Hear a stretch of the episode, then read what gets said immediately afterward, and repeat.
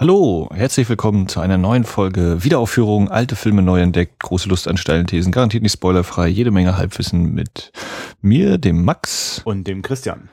Und heute ist Folge hm, 57. Hm, Ich denke. Heute liegt vor uns Branded to Kill oder auch in einigen äh, Filmdatenbanken zu finden als Beruf Mörder Ah, nee, wirklich. äh, von Seijun Suzuki.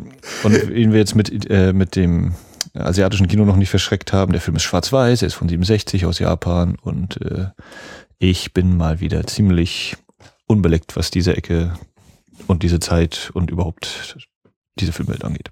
Apropos verschreckt, das finde ich ein sehr gutes Stichwort. Äh, ich möchte kurz mal einen Kommentar vorlesen zu unserer letzten Folge und äh, mir ist es nämlich total wichtig. Äh, also wir antworten eigentlich fast immer auch auf unsere Kommentare. Außer wenn wir es nicht machen. Äh, Richtig. Aber äh, genau, dann hat meistens auch gar keinen bösen Hintergrund, sondern ist es einfach irgendwie verloren gegangen.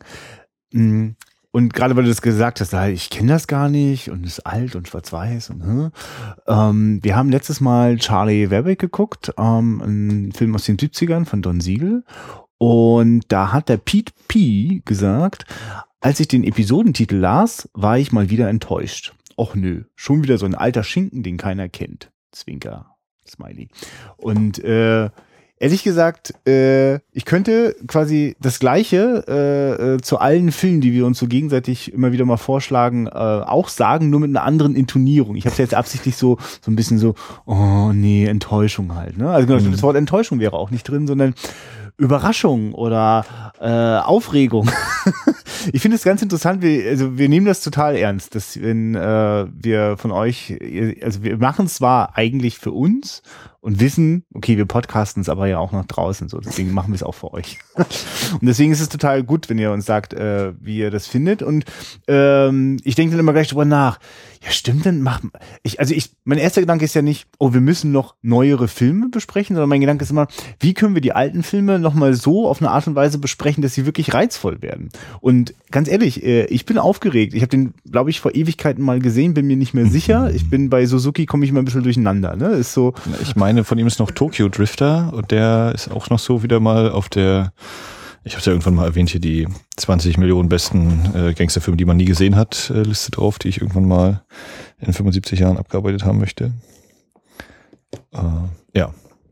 Ähm, also wir hoffen, dass wir das auch mit diesem Film bieten können. Also gerade auch, wenn ihr den Film vielleicht noch nicht gesehen habt, hoffe ich, dass ihr danach äh, Lust bekommt, euch den anzuschauen. Oder wenn ihr jetzt merkt, okay, die haben ihn ja nicht einfach so, die haben sich ja bestimmt irgendwas dabei gedacht. Ja, also in der Regel landen hier nur Filme, bei denen entweder der eine schon richtig überzeugt ist oder äh, ein Interesse da ist. Auch ein Interesse, sich vielleicht, äh, na nicht zu streiten, aber zu diskutieren, ne? zu schauen, wie ist das so. Also äh, also wir, wir, wir wollen euch sozusagen schon etwas bieten, ähm, aber wir wollen euch einfach auch mitnehmen auf, Zeit, auf diese Zeitreise in die vergangene Zeit.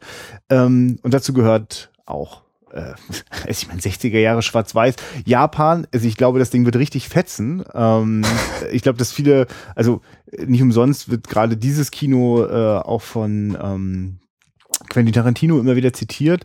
Äh, das, das, das ist wirklich, es gab ja gerade in den 60ern in einigen äh, Ländern, Filmländern, äh, so, so Bewegungen, ne, die man so mit äh, Nouvelle Vague in Frankreich, ne, also so, äh, das, so, so junge Bilderstürmer sind eigentlich da rangekommen, haben eigentlich so die Opis, die das Kino letztlich erfunden haben, ne, so die Sprache so erstmalig entwickelt, die wurden abgelöst von neuen jungen Wilden und da sind total spannende Sachen entstanden, die auch heute noch ihre äh, Wirkung auch in die, in die Gegenwart haben im Kino.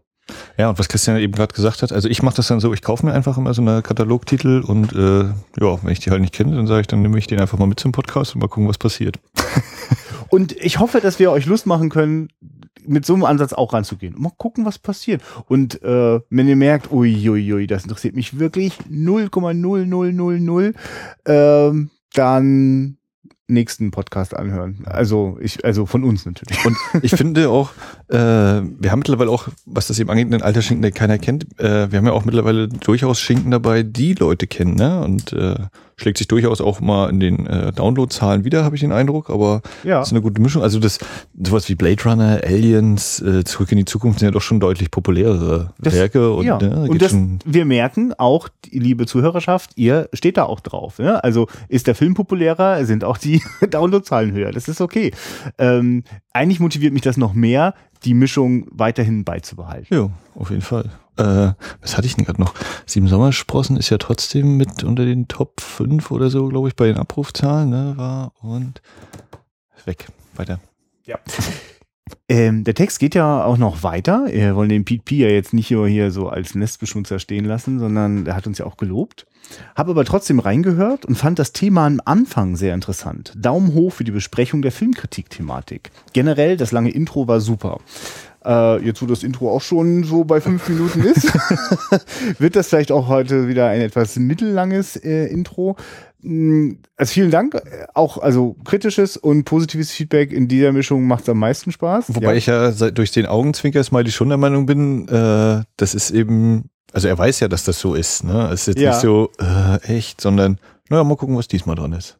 So habe ich das dann Ja. letztlich gelesen, ne? Ja, also, um das nochmal, ja, die Empfindung des- Ja, genau. Also er hat ja weitergehört und das ist großartig, äh, dass das dann auch ankommt, äh, weil uns hat das dann einfach zu dem Zeitpunkt total beschäftigt. Nur kurze Erinnerung, ansonsten unbedingt in der Folge 56 nachhören. Ähm, es gab äh, von einem Filmwissenschaftler eine, so, so einen, einen privaten geäußerte Kritik daran, dass ja nun bitte nicht jeder, der irgendwie das Internet bedienen kann, auch noch seine Meinung äh, über Filme ins Internet reinschreibt. Das geht ja wohl nicht. Äh, das, das hat uns ein bisschen angeregt, darüber mal ein bisschen zu diskutieren und drüber nachzudenken. Und äh, das wird uns wahrscheinlich, also so, dass wir Lust haben, über Sachen nachzudenken, so rund um Filme gucken, Filme kritisieren, Filme besprechen, das wird immer wieder mal hier Platz finden. Und äh, freut uns sehr, dass das auch äh, angekommen ist. Und damit können wir, glaube ich, auch sagen, ach, oh, eins will ich noch sagen. Äh, vielen Dank fürs Flattern. Äh, es ist ja mal so am zehnten äh, äh, Tag eines Monats kommt immer so die Flatter-Abrechnung und äh, da waren wieder einige Flatter dabei. Vielen Dank dafür. Bitte macht das weiterhin so. Äh, wir sind kurz davor. Naja, also noch ein kleinerer Weg ist es schon noch. Aber das können vielleicht wirklich irgendwann mal die Serverkosten decken. Ne? Also wir haben so ja, also hier kommt drauf an, wie man das jetzt so zusammenrechnet und man auf Phonic. Äh, ich, also 1,50 Euro Serverkosten. äh, ja, nee, also genau. Das sind, das sind einfach ein paar Euro im Monat. Äh, das das wäre total cool. Aber wenn nicht, dann wir machen den Scheiß hier trotzdem. Soweit erstmal von mir zum Intro. Hast Jo. du noch was, was dich bewegt? Äh, mit Sicherheit, aber. Ach ja, Ah, guck mal, ich guck mal. war am Sonntag ja in Lübeck. Ich habe ja äh, einen oh ja, Ausflug das gemacht hast du angekündigt. und habe tatsächlich einen Film mit Roberto Blanco gesehen. Eieiei. Das hast du so aber nicht angekündigt. Das war doch Nee, noch- das äh, war mir auch nicht äh, die ganze Zeit bewusst. Das ist mir auch erst kurz vorher dann deutlich äh, präsenter geworden. Ähm, genau, in Lübeck kam am Sonntag äh, in einem Theater, war, da wird irgendwie Filmcafé gemacht. Das war anscheinend die letzte Mal vor der Sommerpause. Äh, nach der Sommerpause geht's dann weiter. Hm. Ähm, die blutigen Geier von Alaska von Harald Reine aus dem Jahre 1973. In der Hauptrolle Doug McClure, der mir nichts gesagt hat, aber anscheinend in der Shiloh Ranch oder so mitgespielt hat. Großes Achselzucken. Äh, in einer Nebenrolle als böser Bube Klaus Löwitsch, den wir bei Mädchen mit Gewalt neulich hatten. Und äh, Roberto Blanco ist auch dabei. Äh, eine Dame, die mich die ganze Zeit an Catherine Ross erinnert hat und ähm, die beste Kinderrolle aller Zeiten, die irgendwie gefühlt zwei Drittel des Films einfach nur da liegen und halb Delir oder Delire, im Delirium sich befinden, äh, machen darf, wenn es mal eingeblendet wird. Ähm, ja, die blutigen Eier von Alaska, eine Art Western, bei der es einen Banküberfall gibt und äh, die Bu bösen Buben dann noch die Intrige weiterspinnen und sich teilweise sogar bis als Sheriff ausgeben können und äh, Doug McClure aus den Wäldern der Gerechtigkeit und Herzensgüte äh, bringt am Ende natürlich alle Fäden zusammen und alles endet gut und äh, Roberto Blanco ist der verhinderte Muhammad Ali, der seine rechte Faust äh, in Gips gepackt hat, damit er die Leute nicht umbringt, denn seine rechte kann töten. Und ach ja, Heinz Reinke, ja, ich glaube Heinz Reinke heißt er, ähm, spielt den vielleicht einzigen Kapitän im Wilden Westen, den es gibt, äh, der eine Bar besitzt und die Überszene ist, wie er ähm, weil jemand kommt und sagt, er hat Gold gefunden. Äh, da sagt er, gut, dann habe ich jetzt hier meine Buddel, stelle mich auf den Tisch, ihr hebt den Tisch hoch und wackelt den Tisch ordentlich durch wie ein Hurrikan. und ich trinke die Buddel auf Ex weg und das schafft er auch und äh, verabschiedet, verabschiedet sich dann zwei Sekunden später mit einer Pirouette direkt vor der Treppe und legt sich schlafen.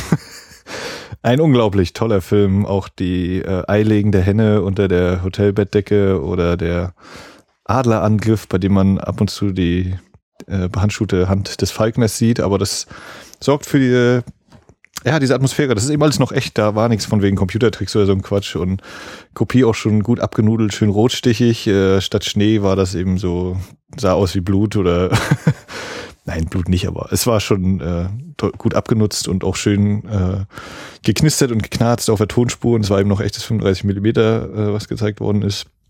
Im Vorspann gab's Fox Tönende Wochenschau hm, cool. äh, vom September 61, 63, Beginn des Mauerbaus. Äh, ja und dann äh, auch ja für uns als also ich war mit meiner Frau da und ähm, dieser kurze Moment, wo man dann denkt, ja krass, hier ist der böse Diktator und die Menschen, die in Unfreiheit leben und böse Soldaten.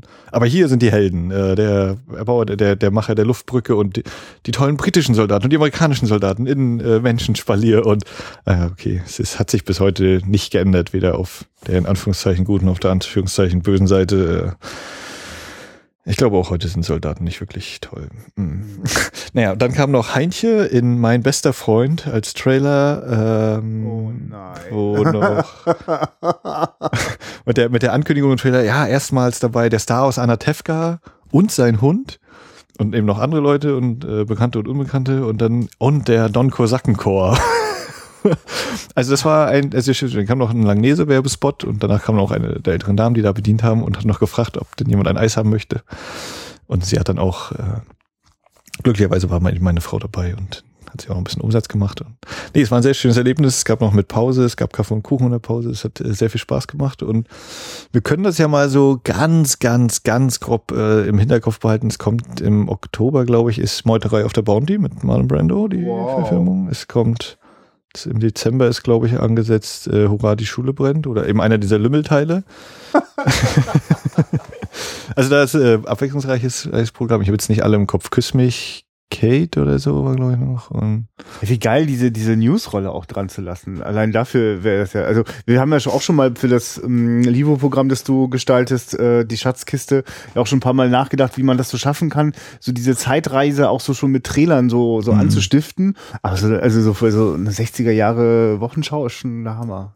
Also hat der Spaß gemacht. Und wer, das, wer diesen Podcast jetzt ganz früh in, am Morgen hört, jetzt am Sonntag, wo er rauskommt, und in Lübeck oder in der Nähe wohnt, um 15 Uhr habt ihr nochmal die Chance, dieses einmalige Abenteuer zu unternehmen.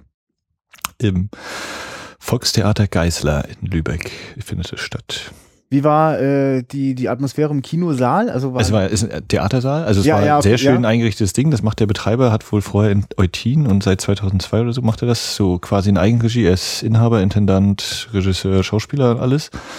Und äh, war sehr atmosphärisch, sehr schön eingerichtet, hat äh, Spaß gemacht, ja, sehr urig. Und auch die Leute haben sich wohl gefühlt, waren sie zahlreich da? Es waren zwölf. Okay. Ähm, aber und auch auch bunt gemischt. Also ich glaube, ich gehörte mit meiner Frau zu den Jüngsten und äh, dann waren auch eben so ein paar Ältere. Es gab den fast erste Reihe Sitzer, der hm. wahrscheinlich auch applaudiert hätte. Ähm, nee, ja, das war jetzt nicht der Überfilm, aber es hat Spaß gemacht und dieses nee, ganze Drumherum hat auf jeden Fall so eine schöne Atmosphäre erzeugt. Das ja. ist schon nicht von anzuweisen. Der Punkt war, es war ein verkaufsoffener Sonntag und tolles ja, Wetter und okay. äh, äh, wie die eine oder andere weiß, ist Lübeck auch Heimat einer Kinokette namens Sinister und äh, ne, also ich, ich denke, es gibt auch so da genug Konkurrenz und andere Sachen, die dann eben die Leute nicht nach drinnen, sondern eher nach draußen gelockt haben an dem Tag. Na, ich meine, gerade weil wir vorhin ja schon drüber gesprochen haben, wie ist, warum, warum, warum, warum sich so ständig so alten Filmen reinziehen und äh, gibt es da nicht ganz viele Hürden, die das eigentlich verhindern?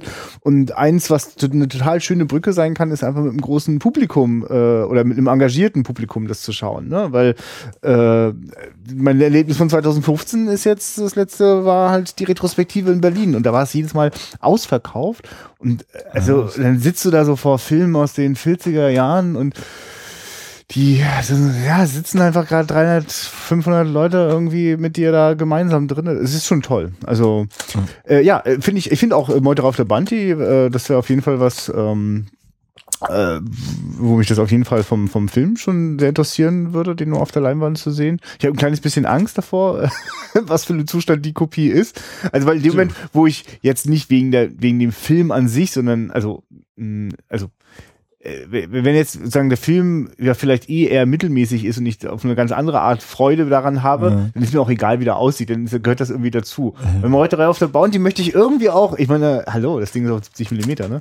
Naja, gut. Äh, Ja, da müssen wir Ja, nee, Onkel Tarantino fragen, das ob er noch ein paar 70er Millimeter Projektoren hast du schon gehört, dass er installiert. ja, das ja. organisiert gerade, ne? Das ist sehr gut. Also vor allem, weil das anamorphotisches äh, ähm, Mhm. 70 Millimeter, ich weiß nicht, ob die das Er meinte irgendwas von 276 zu 1. Äh, Genau. Ben Hur ist ein Beispiel auf DVD, wo man das nachvollziehen kann. Der und ist ich, nicht ja, und ich glaube Schneewittchen oder so. Einer, einer von den Disney-Filmen ist 255 zu 1. Also der hat auch so eine schön Okay. breite Dings. Ja. Okay. Wie, wir, wie wir vor drei Jahren schon erwähnt haben, soll es heute zur Sichtung von Branded to Kill. Äh, ich weiß gar nicht, ob der japanischen Originaltitel. Ah ja, Koroshi no Rakuin. So ungefähr. Im Original. Äh, und den werden wir uns jetzt gleich angucken, drücken hier Pause und sind dann in, wieder da. Und dann gucken wir mal, was wir so geguckt haben. Bis gleich. Bis gleich. Ja, und schon sind wir wieder da. Ja. Äh, Anderthalb Stunden später. ein Gangsterfilm mit Kunstanspruch bei die Cinema. Achso, die Cinema. Ich dachte, das Das ist der auf die Verpackung aufgedruckte Spruch. Wir haben Branded to Kill geschaut. Und zwar haben wir uns die Blu-ray äh, angeschaut vom Label Rapid Eye Movies aus Köln, äh, die ich mir vor einiger Zeit mal zugelegt habe. Und der hat jetzt bislang ganz gut noch im Regal gestanden, ja? Ja, war noch nicht äh, rausgeholt und noch nicht gesichtet und ja, stylischer als James Bond und gewagter als die Nouvelle Vague. Ja, ich glaube, das ist so ein Film, da ist jede Marketingabteilung gefragt. Ja. Der muss erstmal verkauft werden, der Film. ähm, ich finde, ich weiß gar nicht, ist das zielführend, hier eine Inhaltsangabe zu versuchen im Sinne von der Vollständigkeit halber? Also äh, der, der, der Inhalt des Films ist, dass äh, Killer Nummer drei namens Hanada, ja, Hanada, äh, von einem alten Kollegen äh, angefragt wird, ob er ihm nicht helfen kann beim Auftrag, weil er den letzten vermasselt hat und äh, alleine kriegt er jetzt nicht wieder Aufträge ran. Und da hilft er ihm. Und auch das irgendwie geht da schon eigentlich was schief, aber irgendwie auch nicht. also der und dann äh, will Hanada, weiß ich wohin fahren und dann bleibt sein Auto liegen und er wird abgeholt, äh, mitgenommen von der geheimnisvollen äh, Misako. Misako und Misako gibt ihm einen Auftrag und dieser Auftrag geht schief und nun ist das Syndikat hinter Hanada her. Peng, peng, puff, puff, knall, knall. Und kratz, kratz, das ist nämlich das Geräusch, das das macht zwischendurch beim Zuschauer, weil dieser Film äh, erzählt diese ja eigentlich ja recht geradlinige Geschichte. Jo. Äh, eigentlich auch geradlinig, aber mit gewissen Lücken und dem besonderen Blick. Ja, auf jeden Fall, ja. Genau, also das, äh, ja, es geht eigentlich los. Wir bekommen das Logo der, der Produktionsgesellschaft Nikatsu eingeblendet und äh, darüber knallern schon mal die Pistolen. Knallhart und Ja. ganz laut und äh, es ist sofort klar, aha, das, das kommt jetzt also. und dann kommt ein, ja, was ist das? Ein wundervoll romantischer Titelsong. dessen Textzeile irgendwie frei übersetzt oder übersetzt wurde, untertitelt wurde mit äh, Der schöne Killer riecht nach Rasierwasser und äh, düdüm, düdüm. Ja, es ist auf jeden Fall, äh, äh, es gilt als der Höhepunkt in der äh, Reihe der äh, Suzuki-Filme, die bei der Produktionsfirma Nikatsu entstanden sind. Ich habe mir das mal vorher noch mal kurz äh, angeschaut. Ach, steht, ja, genau. Es ist so ein, so ein IMDb-Trivia. Ähm, und das war dann aber auch äh, der letzte Film diese Produktionsfirma, denn die wollte diesen Film nicht rausbringen. Die hat das als ein großes, äh, eine, eine Katastrophe empfunden. Und der Suzuki musste das gerichtlich einklagen, dass das Ding veröffentlicht wird. Er hatte Erfolg. Und danach zehn Jahre lang keinen Job mehr als Spielfilmregisseur. Aha, deswegen war hier diese Lücke im, ja, ja, im. Booklet. Genau, denn der Mann ist auch heute noch sehr aktiv. Der ist heute äh, 92 Jahre alt und ähm, sein letzter Film ist von 2009. Ähm, der, dem, dem sprudeln die Ideen endlos aus dem Kopf. Und ich musste ganz, also ich habe jetzt nach dem Film schauen, bin ich zu meinem DVD-Regal gegangen und habe festgestellt, dass dort drei Filme von Suzuki stehen, unter anderem Branded to Kill. ich habe das nicht mehr auf dem Schirm gehabt, dass ich diesen Film schon kannte. Und es ist auch jetzt ich nicht so, habe. dass ich ja und auch noch besitze. Genau, das ist leider so ein Running Gag bei mir, dass ich öfter so, ach so, den hab ich schon. Ich habe wirklich schon Filme doppelt gekauft, weil ich vergessen hatte, dass ich ihn schon hab und ich bin einfach nicht mehr, ich, ich, äh, ich ja, stehe einfach nicht mehr oft genug vor dem Regal und lasse das so auf mich wirken, was da eigentlich steht. Nee, vor allem, äh, ich habe jetzt auch den Film nicht wirklich wiedererkannt. also, es, also für mich ist das eine, eine besondere, es ist eine sehr extreme Herausforderung und ein wahnsinniges Dilemma durchleide ich bei diesem Film, denn ich finde, dass der visuell eine absolute Granate ist. Ich weiß auch jetzt wieder, dass ich wegen Branded to Kill mir die anderen Filme äh, gleich gekauft habe, die ich übrigens bislang noch nicht gesehen habe. Die stehen da ungesehen im Regal. Ähm, einfach weil ich das gar nicht fassen kann, wie der mit dem CinemaScope Bildwelten erzeugt und die eigentlich auch, also ich glaube, äh, äh, Sigmund Freud hätte, äh, Sigmund Freud hätte seine wahre Freude an den Bildern und den Kompositionen, wie dort Figuren so an den Rand gedrängt werden oder äh, quasi halt und kopflos werden. Und also es ist wirklich ein ständiges, äh, also das, das, das Innenleben dieser Menschen wird ständig äh, visuell äh, ganz kunstvoll äh, dargestellt. Das Dilemma entsteht an der Stelle, dass das zwar extrem beeindruckend und auch voller Sinne, also sinnhaft ist, so im wahrsten Wortsinn, ja, also ganz viele Sinne ansprechend, nur ich kann trotzdem keinerlei Empathie empfinden. Also ich durchleide nichts mit meiner Hauptfigur. Killer Nummer drei ist mir halt, ist ungreifbar, ist eine völlige, ist eine Kunstfigur, die ich nicht, die, die, die sich, also mit der ich nichts fühle. Also ich, ich kann, ich so, ich interpretiere äh, auch Gefühle dieser Figur, ne? aber ich kann die, ich empfinde nichts. Also, wie soll ich das sagen? Also, das macht es mir so schwer, dass, also ich bin einfach mehrfach weggenickt bei dem Film und es ist, strahlend helllichter Tag. ist jetzt nicht so, dass ich eigentlich müde bin, aber es ist ganz schwer, dem für mich zu folgen. Einfach weil ich, ich bin das einfach so gewohnt, mit einem Helden oder Anti-Helden mitzufiebern oder zu leiden. Wie geht dir das? Ja, für mich war das jetzt gerade wieder so dieses äh, Filmschule 101 äh, im Sinne von, komm, wir machen mal einen Film an und danach hast du wieder genug gelernt für den Tag. Ja. Also für mich war es auch wieder so eine Erfahrung. Ich dachte, hä, geil, was gucke ich eigentlich gerade? Ja. Wer, wer hat hier gerade wieder an der Uhr gedreht? Was Ja, ist hier ja. passiert? Kann mich mal bitte jemand aufklären? Ja, es ist, es ist ein krasser? Film, um bei dem einzunicken, weil der Film ist eh die ganze Zeit mit unglaublichen Sprüngen. Also ständig gibt es so Filmrisse, ja. Wenn man selber noch eigene hinzufügt, entsteht ein, ein Remix, ja. Ich, Ja. Ja, und äh, also ich verstehe, was du meinst, dass, dass da irgendwie so eine Distanz ist zu der, zu der Figur. Ich äh, behaupte jetzt einfach mal, ich habe den Vorteil, dass ich eben, äh, habe ich ja irgendwann schon mal erwähnt, wie toll ich Michael Mann und seine Filme finde, dass Ja. ich äh, da ähm, das dann auch so wieder finde, eben dieser grundsätzliche äh, Geschichte von, von Gangstern und Polizisten, eben dieses Leben auf entweder oder. Also da ist dieser schmale Grat und ein Schritt zur Seite und das war's dann. Und äh, aber hier ist halt einfach auch durch diese gesamte Verspieltheit, also was eben das Visuelle angeht und den, den Ton dazu und die diese Schnittfolgen, äh, hier kommt, finde ich, eine, ein Witz, ein Humor, eine, eine Ironie in diese ganze Geschichte rein, was, was ich bei Michael Mann ja gar nicht habe, wo es ihm ganz ernst durcherzählt ist. Und hier ist aber irgendwie immer noch so, ja, was nicht, so eine Überhöhung drin oder so, die das eben bei aller Ernsthaftigkeit auch immer wieder zum Lachen anregt. Du, ich will, also Künstler können ja schon manchmal echt anstrengend sein, aber Künstler ohne Humor ist ja eine Katastrophe.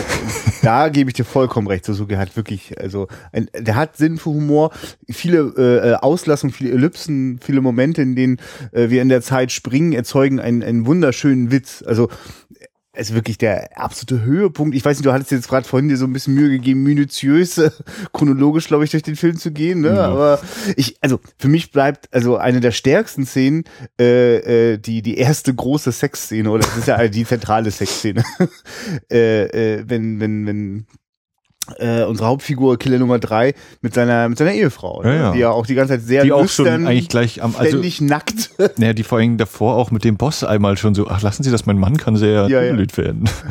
Aber so richtig, ja, aber Oh, oh, genau, und wie die dann auf eine unglaublich kreative Art und Weise äh, viel Sex haben. Äh, das ist so herrlich verspielt, äh, manchmal auch verkopft, verdreht. Äh, aber das macht, das macht mir total viel Freude. Also äh, Na, also durchs ganze Haus äh, wird da geturnt. Und dann kommt aber immer so als Kontrapunkt, das Bett bleibt leer.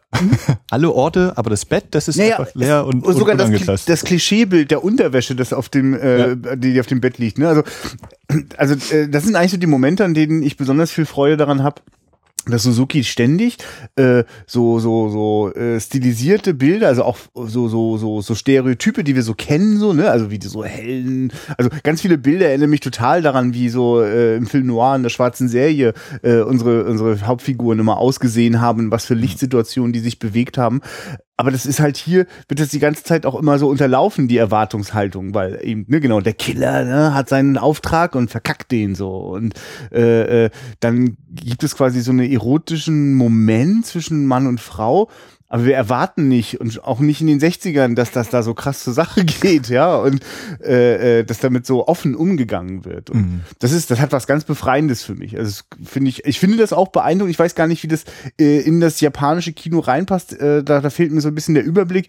Äh, Im Reich der Sinne aus den 70ern ist auch äh, ungeheuerlich in seiner, in seiner Direktheit und Offenheit, in, äh, wie explizit die Bilder sind, aber auch die, die Geschichten über die Sexualität, die dort erzählt werden. Das staune ich immer, weil ich irgendwie, also mein Klischeebild für Japan, verschlossene Gesellschaft, ne, alles so. Aber das ist ja eine wahre Freude, denen quasi beim, beim Spielen und Agieren zuzugucken. Ja, sehr belebt. Ja, also das ist echt krass. Das ist so ein bisschen, also es, im Sinne wie, wie bei Charlie Varick letzte Woche, so dieses, klasse, irgendwie ein geiler Film, aber jetzt das auch äh, dann wieder äh, in Worte zu fassen, das umzumünzen, fällt mir auch gerade noch ein bisschen schwer.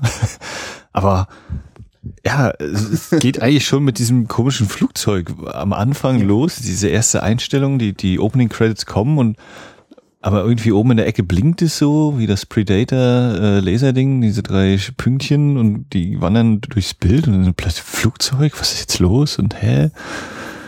Ja, und dann Schnitt und dieses passiert und dann wird er abgeholt vom Flughafen. Und dann kommen die in diese Bar, der sitzt da mit seinem, was ich meinte, dieser äh, Kumpel, der ihn fragt, oder dieser andere Killer, der anscheinend irgendwie doch jetzt dem Alkohol verfallen ist und ihn fragt, ob er ihm hilft und seine Frau sitzt noch neben ihm. Und dann ist Schnitt und dann ist die Frau nicht mehr da und da sitzt ein anderer Typ und es ist ganz plötzlich dieses, wow, was, Mhm. ich hab was, hä? Und so geht's dann weiter. dann kommt dieses, was ich bisher nur von Leben und Sterben in L.A. wirklich mal kannte, ähm, was William Friedkin meinte, äh, er hat es gerne, wenn man eben einen Dialog einfach so über mehrere Szenen quasi laufen lässt, äh, dass der irgendwo anfängt und dann kommt ein relativer Schnitt und es ist irgendwie die Zeit vergangen und die reden einfach immer noch weiter. Und hier ist das eben so dieses, äh, es ist ein Dialog und man sieht auch erstmal kurz die beiden-jenigen, die den Dialog führen, dann wird aber umgeschnitten zu wo ganz anders hingefühlt. Äh, in dem Fall eben zum Mann, der in der Küche ist und an dem Reis riecht. Das ist ein Tick frischer, gekochter Reis. Das, da äh, gehen bei ihm die Synapsen auf und äh, da kann er nicht anders als dran schnuppern. Und äh, da geht ja dieser, dieser Dialog noch darüber weiter eben und äh, oder bei There Will Be Blood war das auch mal, wo die, wo die Musik immer noch in die nächste Szene einfach so rein wabert und irgendwie das noch so weitergeht und nicht richtig aufhört. Und äh, ja, und hier wird dann aber mal richtig ordentlich an der Uhr gedreht. und ich weiß gar nicht, ist das nachher der, der Höhepunkt dieses Verspieltseins, wenn dann eben äh, der Film im Film läuft, wenn, wenn die, diese Folterszene mit Misako zu sehen ist, äh, wo er da eben diesen Projektor selber nochmal bedient, das Bändchen einlegt. Ja, ist abgefahren, ne? weil es, ähm, wie wir es heute sehen, wir das ja natürlich auch äh, in, äh, also kommen ja quasi aus einer Gegenwart, wo das selbstverständlich ist, so mit irgendwie so einem Livestream, ne? Aber äh, nicht nur, dass das technisch damals nicht möglich war, das war so gar nicht der Gedanke, dass das durchbricht. Also da, da kriegt einer einen Filmstreifen geliefert, spielt es ab, aber dann ist das so, als wäre das jetzt gerade parallel und es kommt plötzlich Ton von irgendwo her. Also, also der Film hat sich bis dahin sowieso schon so weit weg von, von konventionellen Erzählweisen entfernt, dass ein das jetzt gar nicht mehr richtig verwundert. Aber es ist, du hast total recht, das anzusprechen, da wird einem erst bewusst, also, also was für Ebenen da aufgemacht werden. Mhm. Und, und äh, eigentlich, glaube ich, ist es auch das, was, was Suzuki total interessiert. Ne? Also der ist offensichtlich ein, äh, ein, ein äh, Experte und ein, ein, ein äh, unglaublich äh, ähm, sauberer, äh, äh nicht sauber, wie soll ich sagen, Versiert? Ja, genau. Sein versierter Handwerker des Kinos. Das ist gar, also jedes einzelne Bild, äh, also wie der da mit seinem. Aber auch die Verknüpfung dieser Bilder dann ja noch, ne? Das ja, also genau, genau, wie der mit seinem Filmteam dort äh, äh, äh, Filmwelten kreiert, die also manchmal einfach nur, also ich habe schon lange hm, das sind so viele Beispiele. also der Film ist wirklich also platzt regelrecht. Also während ich auch davon erzähle, erinnere ich mich dran, dass mich das ganz ganz fuchsig gemacht hat, äh, äh, als ich mal Ausschnitte davon gesehen hatte. Und dann wollte ich einfach möglichst viel von diesem Suzuki sehen. Und ich weiß aber, dass ich glaube ich nach Burn to Kill einfach aufgehört habe, mir die Sachen von dem anzugucken, einfach weil ich glaube ich völlig geredert war danach. Aber wenn man sich das jetzt so einzeln nochmal vor Augen führt, ist das, äh, äh, also hat er das ganz, kann er ganz souverän mit diesen äh, filmischen Mitteln spielen, äh, schafft es wirklich auch Sequenzen sich auszudenken, in denen die Bilder so absurd überkonstruiert sind, wie man das überhaupt schneiden kann, ohne dass einem jedes Mal die Retina äh, durchknallt, weiß ich gar nicht. Ne? Und manchmal knallt die Retina ja auch durch. Und es gibt diesen. Äh, wie, ja, vor allem manchmal, also da, dem einen oder anderen fällt da ja auch ein Auge aus im, im wahrsten Sinne nachher. Also das ist ja. Das, das ist ja nicht zufällig, ne? Dass, das, dass den Leuten, da wird ihm das Glasauge einmal rausgenommen. Ja, ne, wird ja, rausgenommen. Und dann wird aber dem, der das, also dem Augenarzt, der gerade das Glasauge gewechselt hat, sehr brutal das andere wieder raufgematscht hat. Durch die Wasserleitung, äh, Waschbecken, also er spült das Auge im Waschbecken aus und wir haben schon vorher gesehen, dass äh, Hanada eben an der Wasserleitung gerade rumschraubt und die geöffnet hat und er spült das Ding aus, guckt so runter und es macht plötzlich Peng und er liegt mit aufgeplatztem Hinterkopf da im Waschbecken, weil er da durch, diese Wasser, durch dieses Wasserrohr hat Hanada ihn abgeknallt. Kennst du von Jim Jarmus äh, den, mhm. den Profi-Killer-Film? Ich komme gerade auf den Titel nicht mit mit dem äh, Forrest Whitaker. Äh, Nö, kenne ich auch nicht. Ja, okay, genau. Da gibt's exakt so eine Szene, äh, wo durchs Ab Abflussrohr des Waschbeckens hindurch ein Kopfschuss verteilt wird. Es ist, glaube ich, nach, oh Gott, welcher war das? El Holy, nach dem Heiligen Berg, mein yeah. zweiter Film, wo jemand das Auge rausgenommen nimmt, rausgenommen ja. bekommt, glaube ich. Du, ich, ehrlich gesagt, wenn ich, wenn ich jemanden gekannt hätte in meiner Sturm- und Drangzeit äh, beim, beim Film selber machen, ausprobieren, äh, äh, und ich kannte jemanden, der sowas hatte, ich hätte sofort, Alter, müssen wir drehen. Wie krass ist das denn? Oder fragen wir uns nicht alle, wie das wohl aussieht? Und natürlich würden wir es niemals uns so genau angucken wollen, wie dieser Film ist gut ausgeleuchtet in die Cinemascope-Bilder reindrückt. Mhm. Nee, aber weil du sagtest eben so die ganzen unterschiedlichen Stile, also was hier auch wirklich zusammenkommt, ne? Wir haben eine Sequenzen, die Handkamera äh, gefilmt sind. Es gibt den äh, Negativbilder, wo er ist es so halb Traum, ja, wo, wo werde ich jetzt beobachtet und alles eben so umgekehrt ist. Äh, ja, gut, in der Plansequenz würde ich jetzt nicht wirklich. Oh. Ja, aber diese Handkamera ist schon verdammt nah an der Plansequenz dran und die funktioniert auf eine Art und Weise, wie wir das heute. Äh, also ich musste sofort an Last Man Standing von, von Walter Hill denken, wo es eine ganz ähnliche Szene gibt, wenn äh, Bruce Willis da am Ende äh, im großen Finale ganz viele Leute dezimiert und eine Weile lang die Handkamera so ganz dicht an ihm dran klebt, also so auch so subjektiv, ne? Und, ähm, und die subjektive wird dann nochmal kurz zur objektiven. Das alles in einer Einstellung ich finde es überhaupt krass, wie, also in solchen Momenten, Suzuki zeigt, also richtig so aus der, aus der Hüfte, präzise, aber aus der Hüfte, so ganz spontan, macht er klar, Leute, ich könnte euch hier den totalen Action-Entertainment schmeißen, das ist überhaupt kein Problem. Und jetzt fick ich euch wieder ins Hirn. Weil etwas unterlaufen wird, äh, gespiegelt, konterkariert. Ich, also wirklich auch, auch völlig ungeniert. Also so weit, dass es einen wirklich, also Überforderung ist hier ganz klar einkalkuliert. Und damit, also ich merke so, dass es mir jetzt richtig viel Freude macht, äh, darüber zu sprechen, aber ich habe dann im Film damit zu tun. Ich will jetzt gar nicht dem Film das als solchen anlassen. Ja. Es ist, glaube ich, eher so ein, glaube ich, ein Stück weit, ich nehme einfach an, dass viele Leute, die uns gerade zuhören, den Film nicht kennen.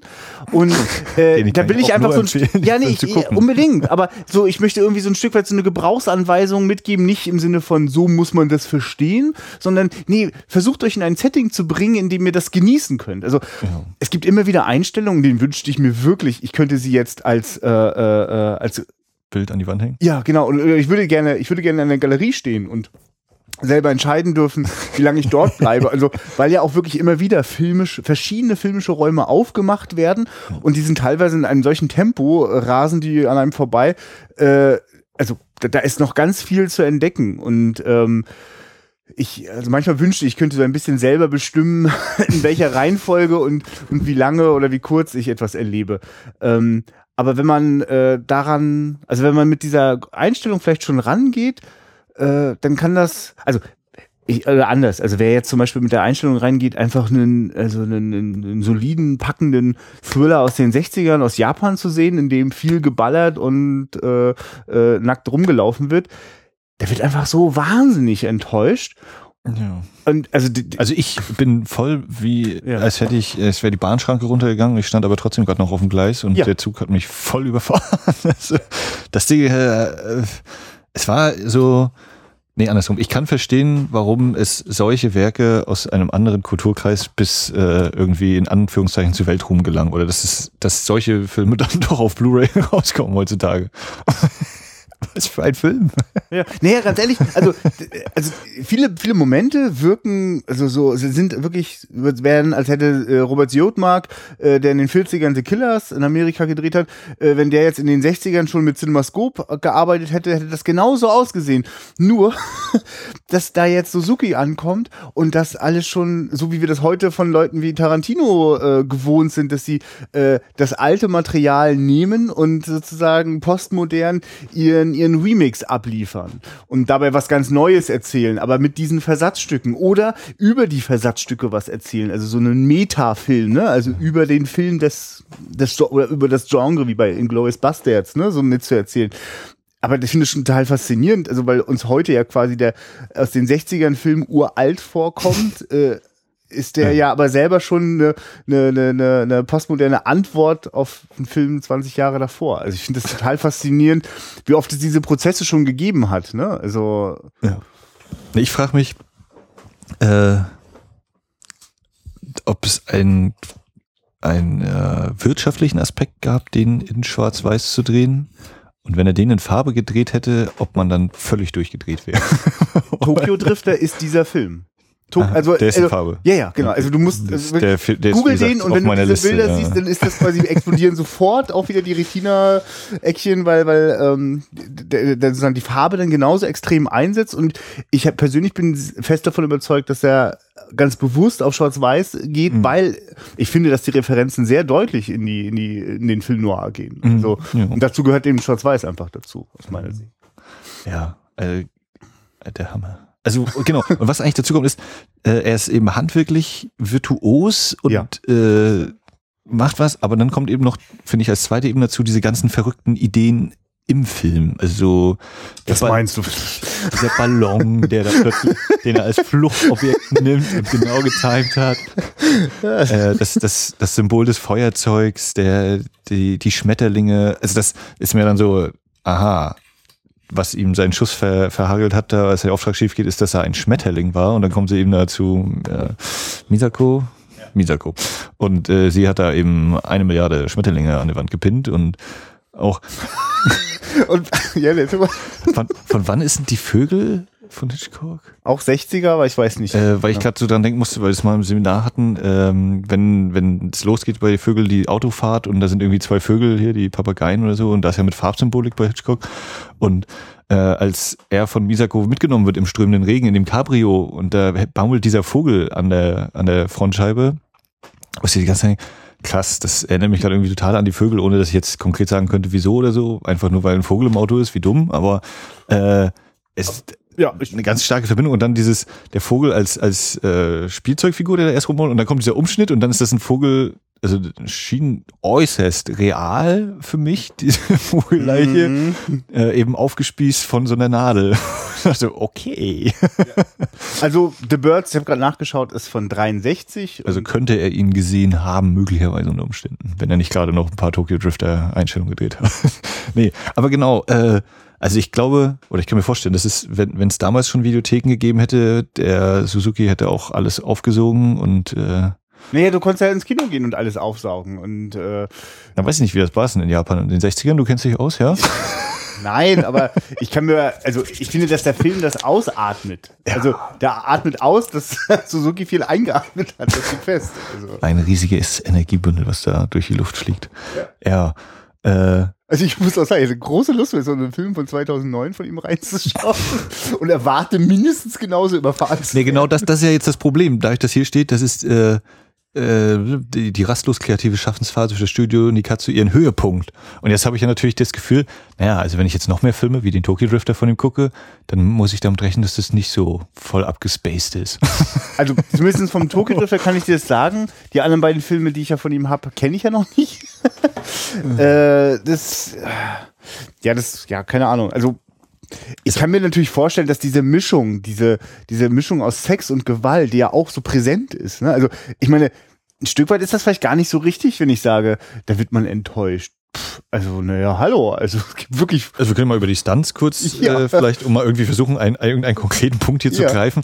Äh, ich denke da vor allen Dingen an diesen, der Typ, der im Bunker ausgeräuchert wird äh, und dann da langläuft, ohne dass er geschnitten wird. Und man, man sieht ja nun mal, es ist natürlich irgendwie so ein bisschen Maske drauf, aber der brennt. Also der, der Stuntman ist da ordentlich unter Feuer. Äh, das war krass. Oder der eine Typ, der da von, ich weiß gar nicht mehr in welchem Zusammenhang, irgendwo fliegt er aus dem Fenster oder der ganz schön tief runterfällt. Ach, genau, auf dem, auf dem Dach, auf diesem leeren Gebäude, genau. Wo ich dann dachte, okay, selbst wenn da eine Matte liegt, das ist erstmal ein ordentlicher Sturz. Und so wie man das sonst immer sieht hier, dass die sich noch so umdrehen und fertig machen, damit die landen hier in Europa, die Stuntmen. Ich dachte bei dem, na gut, also, wenn der sich jetzt nicht viel gebrochen hat, dann geht sie wahrscheinlich. Also ich gehe davon aus, dass es eine sehr gut gemachte Puppe war, ansonsten wäre der Mensch tot gewesen. ja, aber also dafür, dass das, wenn es eine Puppe war, Ja, dann hat sie sehr gut ne, ja. die einzelnen Gelenke bewegt. Äh, genau, und, und auch diese Schießereien und dann die, die Einschusslöcher, also von Nummer eins, der dann anscheinend immer genau in die Mitte der Stirn trifft, äh, das dritte Auge da immer auslöscht und dann nochmal Nahaufnahme gezeigt. Und, äh, ja, und dann wird da geschossen und gemacht und stark.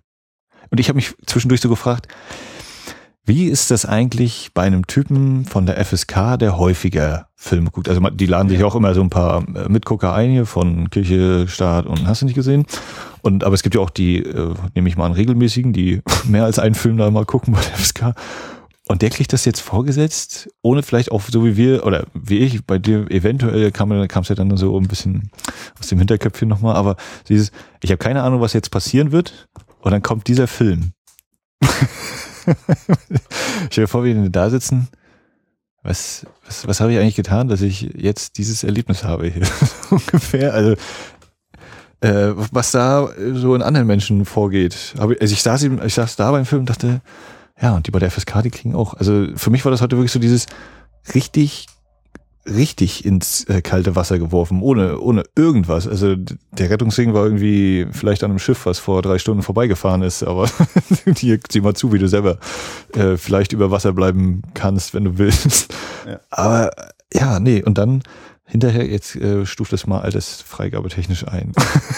Ich finde übrigens gerade, dass das eine großartige Podcast-Idee wäre. Die Gespräche von den FSK-Gremien, nachdem sie den Film geschaut haben. Also weil der plötzlich, wenn, wenn da gesprochen wird, ja. Hm. der, äh, der wird garantiert, also da wird, das kann ich dir versichern, dass dort gesprochen wird. Gucken Sie ich, an, zwölf, zwölf. Genau, ich 16, war, ich war ja mal, also ich zumindestens äh, bestand, ging mal ganz kurz die Tür auf, dass äh, ich äh, für so ein Gremium mal eingeladen worden wäre. Und in dem Zusammenhang habe ich einfach mal nachgefragt, was passiert denn da so?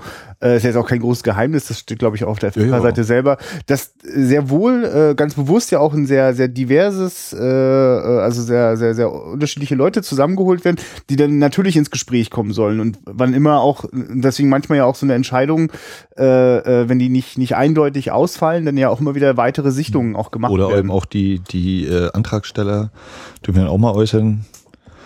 Und insofern, das, das finde ich ja quasi unter diesem Druck der, der, der, äh, der Freigabe, das ist ja auch ein wirtschaftliches Interesse äh, oft damit verknüpft, finde ich das sehr interessant. Also unter so einem, unter, wenn unter so einer, in so einer Situation über den Film gesprochen wird. Ne? Ist ja vielleicht im ersten Moment auch eine gewisse Einseitigkeit, aber das wird sehr schnell sehr komplex, weil gerade wenn ich bei so einem Film jetzt drüber diskutiere, ich meine, da passieren wirklich auch sehr grausige Gewaltszenen. Ne? Also ja. der, der, der Killer hat einfach äh, also ich finde ja interessant auch übrigens, ne, es geht ja die ganze Zeit immer darum, wer ist Killer Nummer eins und Killer Nummer eins ist nie zu sehen, ne? Und, und keiner weiß, wie der aussieht. Und es gibt immer wieder Momente, die ganz klar damit auch spielen, naja, du, wenn du Killer Nummer eins werden willst, Killer Nummer eins bist immer du selbst. Und du selbst bist für dich selbst das Tödlichste, was, es, was das dir passieren mhm. kann. Und er selbst fängt ja dann an, zum Beispiel ja eine Frau äh, auch zu töten oder äh, beide Frauen ja zu töten, weil sie ihm einfach äh, lästig sind, weil sie ihm im Weg sind, ne? weil ja. sie sozusagen äh, äh, eine Schwäche von ihm äh, herausfordern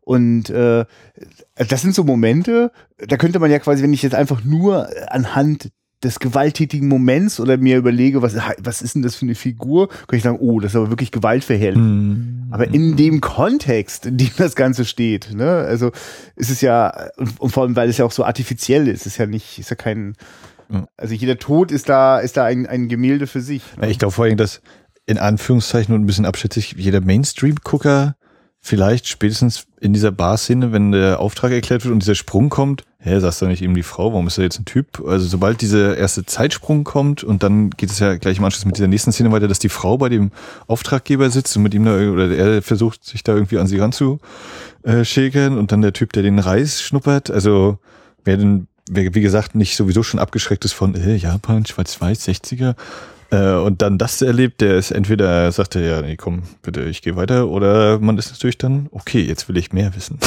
Ja. also der, der Abstieg in den Kaninchenbau.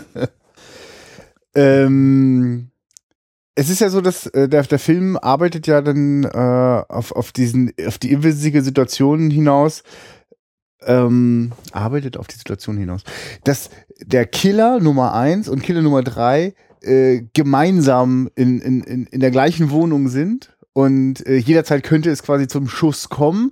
Und äh, Killer Nummer 1 schlägt halt vor, dass sie jetzt einfach eine, eine Weile Zeit miteinander verbringen, die Waffen zur Seite legen, aber dann aber immer aneinander gefesselt sind oder sich aneinander festhalten, ne? damit keiner plötzlich mal eben um die Ecke geht und sich die Waffe holt. Ja, kurze Zwischenfrage. Ähm, ja. Fühlte sich Killer Nummer 1 auch verfolgt oder habe ich das falsch äh, aufgefasst? Also ich hatte kurz den Eindruck, dass er dann meinte, naja, ich äh, bin auch irgendwie hier, irgendjemand ist auch hinter mir her und deswegen bleibe ich jetzt erstmal hier in der Nacht. Um echt zu sein, es gab diesen Moment, da fühlte sich Kill Nummer 3 von Kill Nummer 1 immer verfolgt dann habe ich, glaube ich, kurz ein Nickerchen gemacht und dann war plötzlich Killer Nummer 1 und Killer nee, Nummer 3. Ja, aber ich weiß war, es nicht mehr genau. Genau, und also, Killer Nummer 3 war dann eben kurz hier, ich wollte kurz was essen gehen und den Strand sehen, ne, wo er auch nicht zukommt zum Essen, weil er das Telefon klingelt und diese tolle Einstellung mit den drei Damen, wo man auch, auch gucken kann. Ne? Aber die ist äh. übrigens wirklich so großartig, die möchte ich unbedingt auf unserer Facebook-Seite drin haben. Deswegen musste mir heute die Blu-ray da lassen. Ich muss irgendwie noch schaffen, noch Stills daraus zu ziehen. Ja. Also äh, wirklich, also Wenn die Bilder, Grafikkarte mitmacht. Ja, ja, genau. Also nur das mal reingeworfen, weil wir immer keine Bilder auf unserer Homepage veröffentlichen veröffentlichen. Äh, aber die Urheberrechtsverletzungen machen wir auf jeden Fall auf Facebook und ähm, dort müssen wir einfach unbedingt ein paar Stills von diesem Film posten. Also verlinken wir bei Facebook jetzt doch nicht auf Rapid Eye Movies oder? Das können wir, na, ach so, nein, wieso, das können wir doch machen. Ist doch in Ordnung, wenn jemand sich, wenn, wenn, also, wir machen, wir verdienen so viel Geld mit Klicks auf Facebook, nicht einen Cent. Also, äh, wenn da ein Problem auftritt, einfach Bescheid sagen. Äh, genau, also er, ist, er, er verlässt dann seine Wohnung und da war bei mir kurz so dieses, ja, eigentlich ist ihm jetzt auch ein bisschen scheißegal, wenn er jetzt umgebracht wird, wird er halt umgebracht. Und äh, das ist dann eben so. Und dann lieber nochmal was erleben, als draußen dieser, er ist drin in der Wohnung da eingefärcht und kein Auge zukriegen und äh, verhungern und ständige Angst. Also das ist ja auch eine, diese, diese Wohnung, die ist ja völlig abgeschottet. Er hat alles zugestellt, die, die Fenster und äh, kein Licht dringt eigentlich herein und alles völlig äh, zugestellt, ja. Genau. Und dann eben die, die Weite des, der Strand oder das am Meer irgendwie kurz zu sein und das Essen riechen zu können. Also er taucht ja wirklich mit dem Gesicht fast in den Teller ein, bevor das Telefon klingelt und dann, genau, und dann geht's eben äh, in die Wohnung und Nummer eins ist auch da. Und dann wird da die etwas andere Männerfreundschaft äh, porträtiert kurz. Zwei Profis, der eine Profi macht den anderen fertig. Ich merke gerade so, das ist eigentlich auch der perfekte Film. Ich muss komme immer wieder auf das Setting zurück, in dem man diesen Film schaut, ne? Und äh, der Gedanke jetzt so im Mitternachtskino, knackvoller Saal, ähm, Alkohol oder Süßwaren in rauen Mengen, ja, so dass man also in irgendeiner Form sich mit äh, äh, sozusagen etwas in der Blutbahn ist, dass das Gefühlserlebnis intensiviert. Das müssen ja keine Drogen oder Alkohol sein, aber ähm, Zucker macht das auch gut. Also diese Mischung und halt wirklich einfach Neugier auf das, was da einem auf der Leinwand entgegenflimmert, da ist das so dankbar, das Material, das da zurückkommt. Ja, muss man, muss man, ich muss mal anfragen, ob die dafür auch Aufführungsrechte haben. Ah ja, oh ja, das stimmt, ja.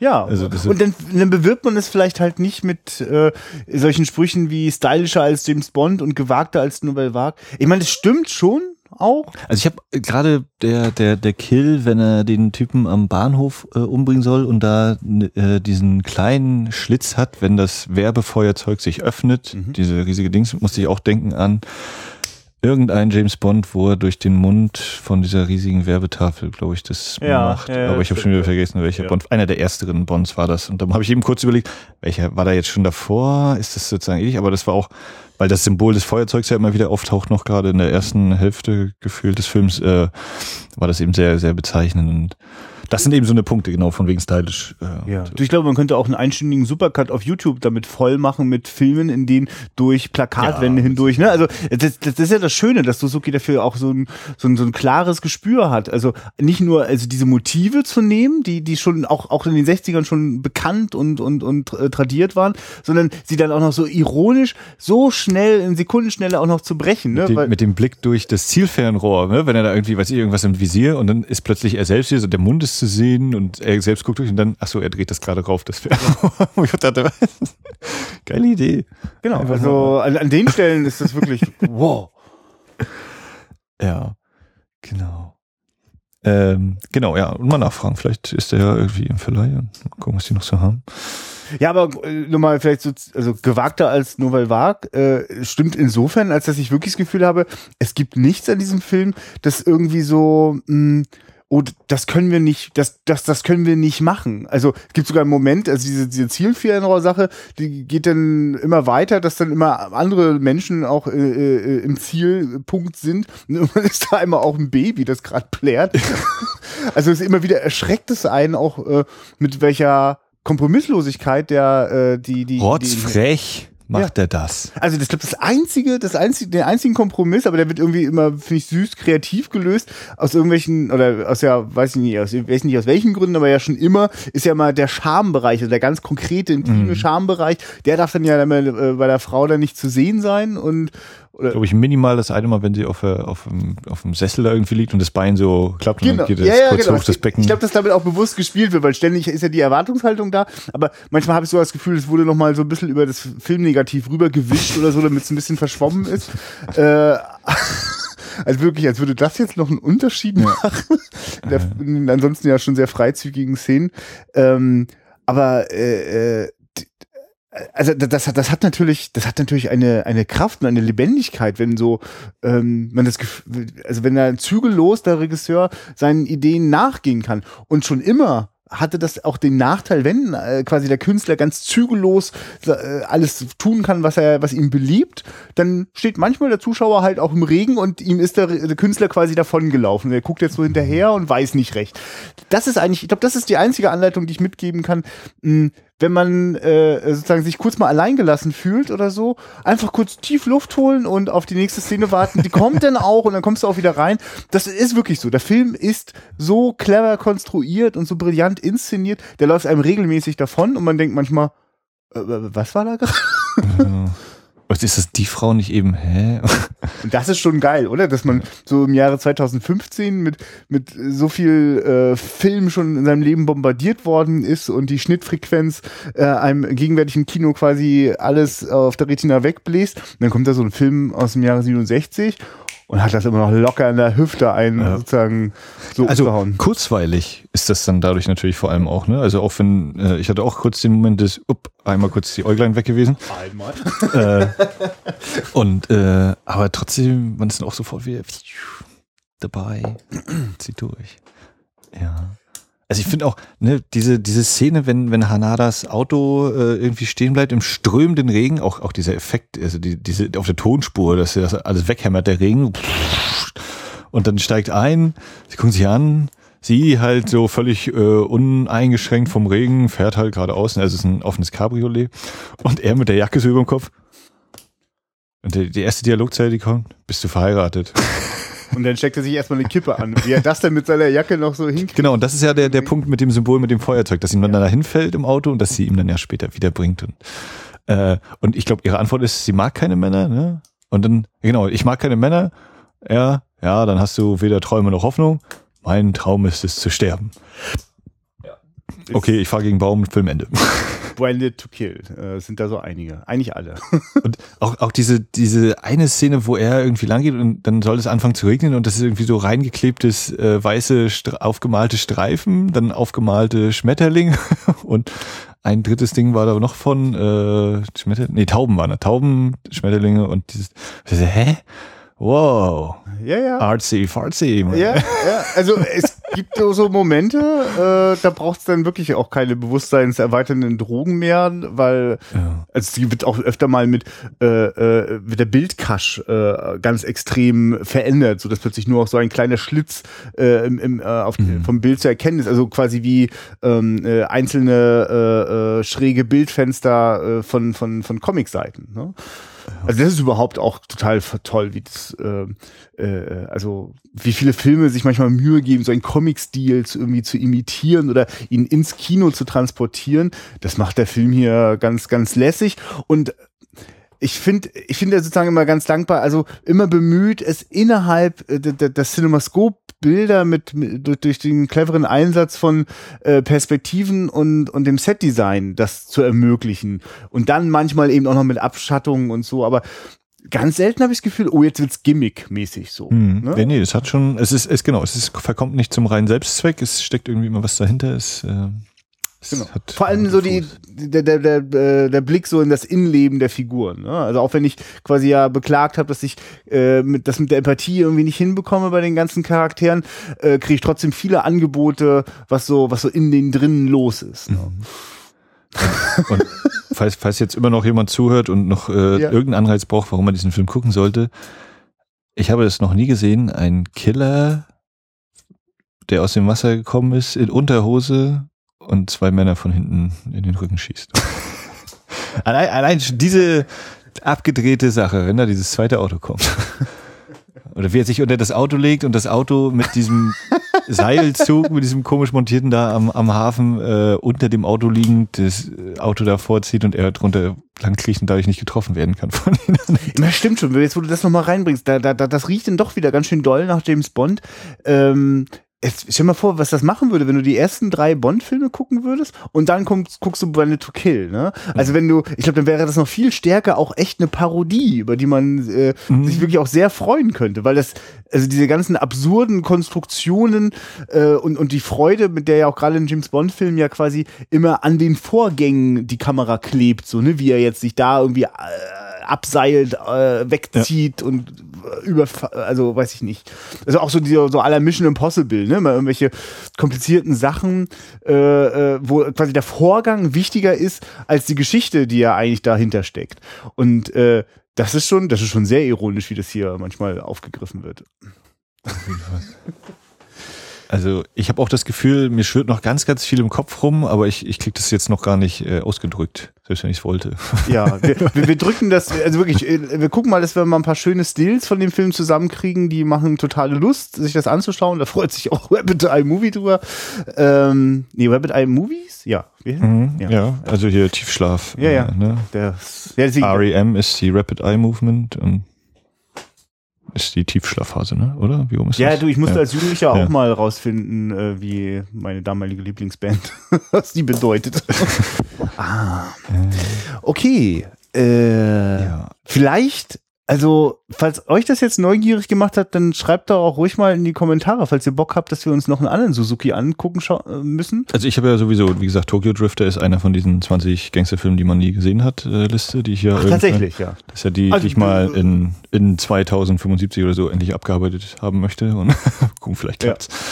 Ja. Äh, ja. Ja, wäre ich auf jeden Fall neugierig und ich hätte da auch noch zwei aus der Phase äh, äh, vom Produktionsstudio Nikatsu. Ach, super. Gesagt, Weißt du da zufällig mehr? Also ist Nikatsu? Nee, Nee. ich bin gar nicht, also ich, Na, ich kenne immer nur die, die Toho-Studios, ne, Genau. Kurosawa und ist da, da kommen doch auch die Godzilla-Geschichten auch her, ne? Toho, genau. Ja, so, ne, deswegen, also das ist das einzige Studio, also einfach weil es auch so eine Präsent immer mit dem Mhm. äh, Himalaya, äh, nee, nicht Himalaya, sondern dem Mount Fu- Fuji? Fujiyama, ne?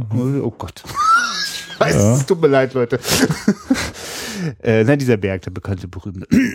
äh, und wahrscheinlich sogar ein Vulkan. Mila Ayuhara. Ich zieh mich jetzt mal raus hier aus der Nummer. Ja.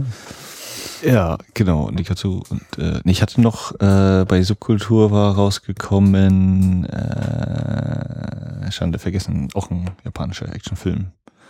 Der da, was, also der auch äh, durchaus interessante Ideen und alles hatte und visuelle Spielereien, aber der hier nicht ganz mithalten kann. Können wahrscheinlich nur wenige Filme. Ja, das haben wir ja nicht vergessen. In der Zeit war ja das ganz normal, dass es Unmengen von, von Genrefilmen, Horror, äh, vor allem Horror- und Samurai-Geschichten, äh, äh, davon eben verschiedene Abwandlungen, äh, ja in Japan gegeben hat. Also, äh, also quasi die ganze konventionelle Genreware war ja auch noch da. Also mich wundert das auch gar nicht, dass Suzuki da so explodiert vor Ideen, weil er musste sich überhaupt erstmal absetzen von dem eh schon verrückten Genrespaß, der da war.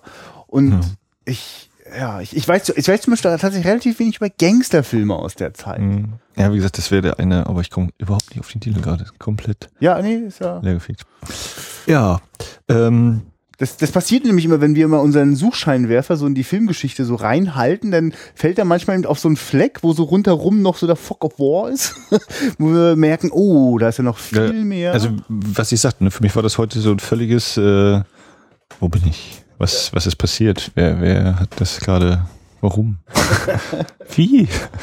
Äh, und das ist für mich eben auch der Spaß an diesem Podcast, irgendwas zu entdecken, wo ich, oder, ne, jetzt gibt's bestimmt auch, ähm, ich weiß nicht, wie viele Japan-Experten äh, so in den Foren und im Internet unterwegs sind und vielleicht sogar unseren Podcast hören und die denken, ja, Leute, das war noch gar nichts oder ja, her mit äh, den Ideen, also. äh, hier, das muss man so und so einordnen und so. Und pff, also krasse Scheiße.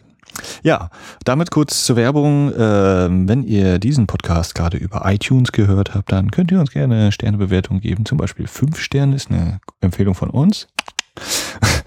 Ansonsten könnt ihr auch auf die Webseite gehen von uns, die heißt wiederaufführung.de. Da könnt ihr alle Folgen, die wir jemals aufgenommen haben, werden, machen und ausstrahlen, äh, finden. Dort könnt ihr sehr gerne Kommentare hinterlassen, gerade auch zu dieser Folge, wenn ihr den Film schon gesehen habt oder ähm, wenn ihr ihn nicht gesehen habt und diese Folge gehört habt, könnt ihr auch gerne mal äußern, ob ihr jetzt Lust bekommen habt oder ob ihr dachtet, ist so konfus, was die da erzählt haben. Dann vielleicht passt das ja zum Film, weil der auch so konfus ist, aber sonst war es irgendwie nix. Ähm, ihr könnt uns da auch beflattern, das heißt Mikrospenden äh, abdrücken, wenn ihr findet, wir haben so toll geredet. Ihr könnt uns auf facebook.com slash Wiederaufführung folgen, könnt ihr die Seite mit Gefällt mir markieren. Da gibt's wie gesagt, viele tolle Bilder, immer wieder mal, manchmal bunt, manchmal schwarz-weiß, je nach Film. Und, ich finde auch bunte zu Schwarz-Weiß-Filmen. Ja, bei Brand to Kill ist zum Beispiel die, die Höhlengestaltung in Farbe. Also sind einige eingefärbte Bilder anscheinend, oder weiß ich, wo die herkommen. So, und das soll genügen. Alles andere kriegt ihr sowieso selbst raus, weil ihr alle internetaffin seid, sonst werdet ihr auch nie auf diesen Podcast gestoßen. Was ihr vielleicht noch nicht so von alleine mitbekommen habt, weil wir da noch gar nicht viel zu gesagt, geschweige denn geschrieben haben. Es wird am 27. Juni 2015, also jetzt gar nicht so weit weg von der Veröffentlichung dieses, dieser Ausgabe, äh, wird's, das ist ein Samstag um 22.15 Uhr im Lichtspieltheater Wundervoll in Rostock eine ganz tolle Wiederaufführung geben, nämlich die Schatzkiste wird geöffnet und es läuft dort Possession oder Possession? Ist das Possession. Possession. Englisch Genau. äh, Titel. Von Andrzej Zulawski, ein äh, durchaus legendärer Arzi-Farzi Horror, whatever, äh, Film mit Isabel Adjani und Sam Neill. Äh, dazu erzählen wir auch in der nächsten Ausgabe noch ein bisschen mehr. Auf jeden Fall ist das eine schöne Gelegenheit, wir werden nach dieser Filmvorführung am 27.06. Äh, unsere aktuelle Folge dann auch aufzeichnen über diesen Film. Und wir freuen uns total, falls ihr uns da mal besuchen wollt. Kommt doch einfach in diese Filmvorstellung. Die Projektion ist großartig. Du hast für ein DCP gesorgt. Mhm, ist Ja, gut schon. super. Also hier nicht einfach nur hier DVD rein und dann auf, den groß, auf die große Leinwand, sondern eine richtig schicke, ordentlich restaurierte äh, Kinokopie äh, von der Festplatte. Und ähm, wir, ich, wir freuen uns mal, ein paar von euch äh, kennenzulernen. Kommt vorbei. Ja. Äh, in diesem Sinne, guckt Filme. Wie Possession. Genau, gern mit uns. Bis dahin. Ciao. Ciao.